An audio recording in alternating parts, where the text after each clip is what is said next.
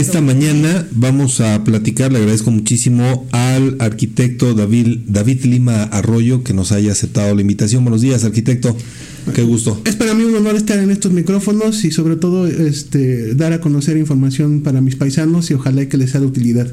Bueno, eh, eh, arquitecto, eh, eres arquitecto de carrera, pero además ya tienes la maestría en ordenamiento del territorio y además también tienes diplomados en Derecho Urbanístico con enfoque de derechos humanos. Entre otras cosas, además de que eres miembro de la Asociación Mexicana de Urbanistas y del Padrón Nacional de Profesionistas en Planeación Territorial de la SEDATU. Y en este sentido, arquitecto, bueno, pues el tema es que platiquemos sobre estos cinco siglos, ya son prácticamente cinco siglos de la historia urbana de Guamantla, porque próximamente, el próximo lunes vas a dar una conferencia al respecto. Cuéntanos cómo ha sido estos cinco, estos cinco siglos de la historia urbana de Guamantla.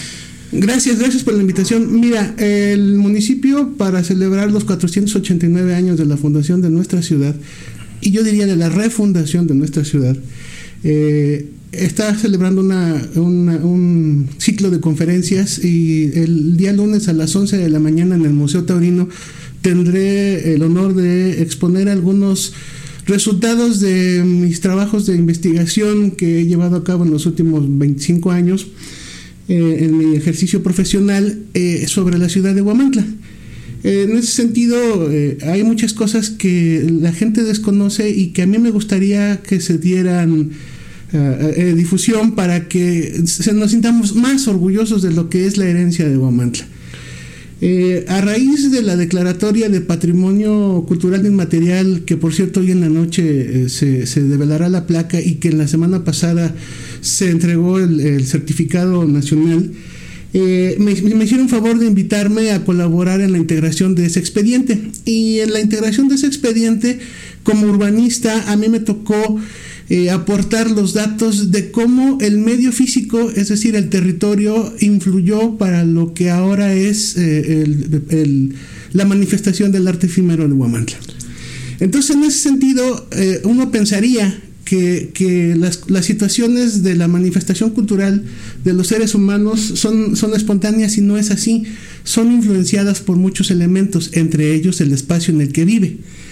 Entonces, en ese sentido, en la plática que vamos a tener el, día lunes, les voy a exponer cómo es que ha crecido nuestra ciudad, de la que nos sentimos orgullosos, que es patrimonio cultural eh, eh, y edificado porque es zona de monumentos históricos.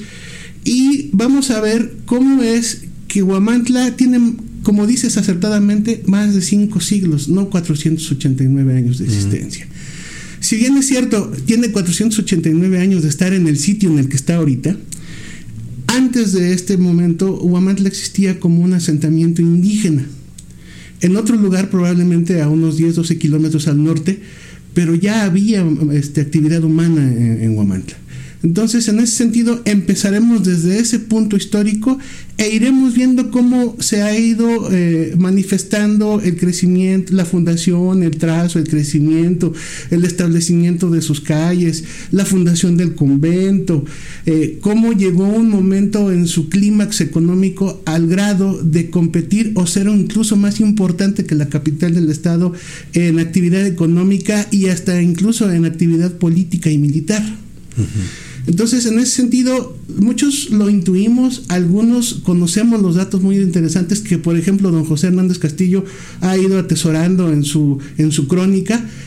Pero en la plática que vamos a ver no vamos a ver elementos de la historia de Guamantla aislada, sino que iremos viendo cómo el territorio le va dando forma a esas situaciones y cómo incluso el territorio y lo urbano fueron causantes de esas situaciones. Arquitecto, estamos en, eh, en un punto de quiebre, cinco siglos, tenemos que ver hacia el futuro.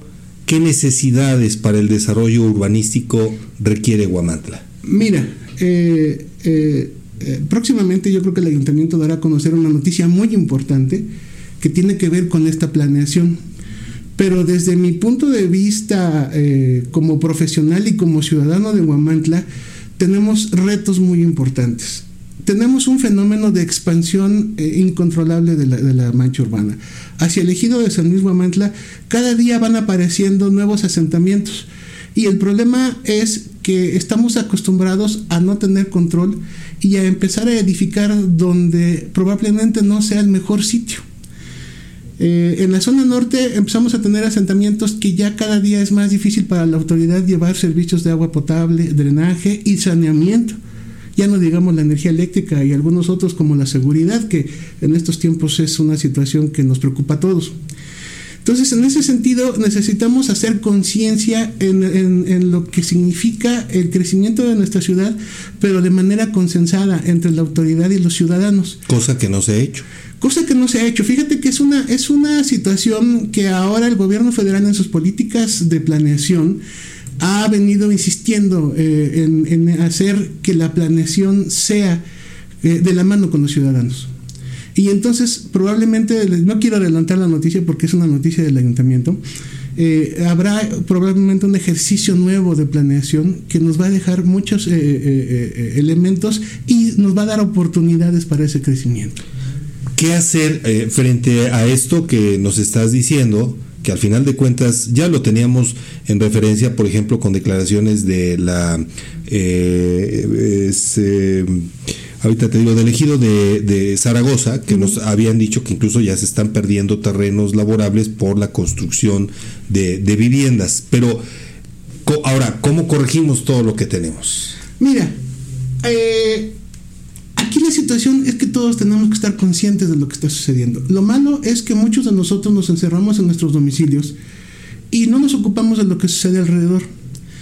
Eh, es cierto, los suelos otrora ricos y fecundos del, Valle de Huamantla que mantuvieron la economía de Huamantla y de toda la región, ahora muchos de ellos permanecen ociosos.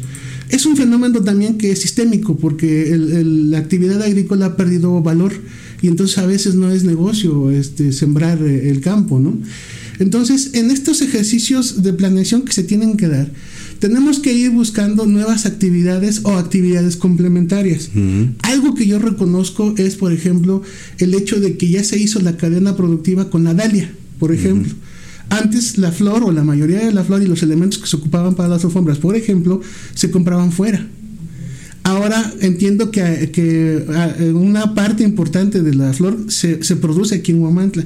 Entonces, así debemos ir buscando cadenas productivas donde el sector primario aporte al sector secundario y terciario para que entonces volvamos a reactivar. Hemos generado un importante elemento que es el turismo. Si tú recordarás y tuve el gusto de compartir contigo trinchera en la administración municipal hace más de 25 años, todo lo que estamos viendo ahorita fue producto de una planeación. En aquel momento se planeó que Huamantla diversificara su actividad porque básicamente hasta ese momento solamente vivía del campo.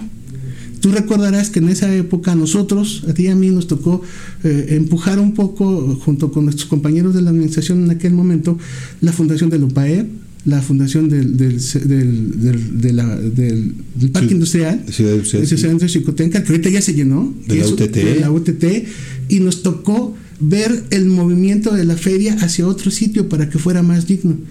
Eso, junto con otros elementos de planeación que a lo mejor la gente no conoce, es que dieron después eh, la declaratoria de Pueblo Mágico y de uno o dos hoteles que teníamos en aquel tiempo, que además sus servicios eran modestos, ahora tenemos una oferta más digna para el turismo.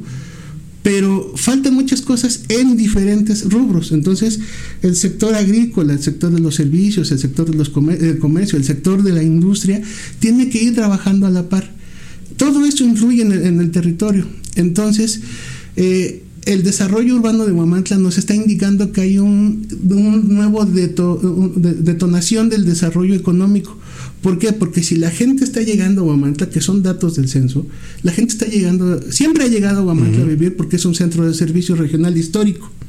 Sin embargo, ahorita tenemos fenómenos en el que eh, se está llegando más gente a Huamantla, están buscando sitios donde vivir y entonces por eso es que estamos viendo esos fenómenos donde la gente al no encontrar suelo apto para vivienda, compra un pedacito de tierra donde puede, sin servicios, y ahí empieza a edificar. El problema es que después tenemos eh, necesidades de agua, drenaje, seguridad, este, alumbrado y todo lo demás. Pavimentación, pavimentación y todo lo demás. Y entonces, si de por sí los, los recursos de la autoridad son escasos, el hacerlo disperso hace que se vuelva aún más caro.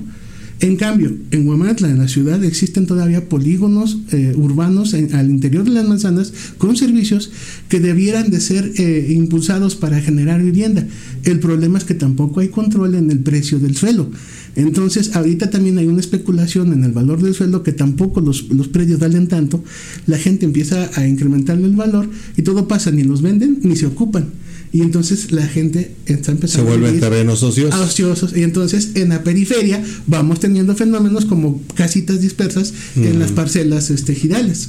Qué interesante arquitecto. Bueno, desafortunadamente el tiempo se pasa rapidísimo. Por supuesto. Nada más dinos cuándo es tu conferencia y en dónde. El día lunes eh, a las 11 de la mañana en el Museo Taurino este, inicia, se inician las conferencias, van a haber más conferencias durante la semana sobre otros temas pero eh, quiso la autoridad y me distinguió con, darme la primera para dar contexto a lo que eh, se viene, a lo que son los 489 años y a otras actividades culturales que se están dando en estos días. Arquitecto, te agradezco infinitamente que hayas aceptado esta invitación, que hayas acudido a la convocatoria y bueno, pues esperamos que sea un éxito. Obviamente estaremos pendientes de esta, esta charla que darás el próximo lunes.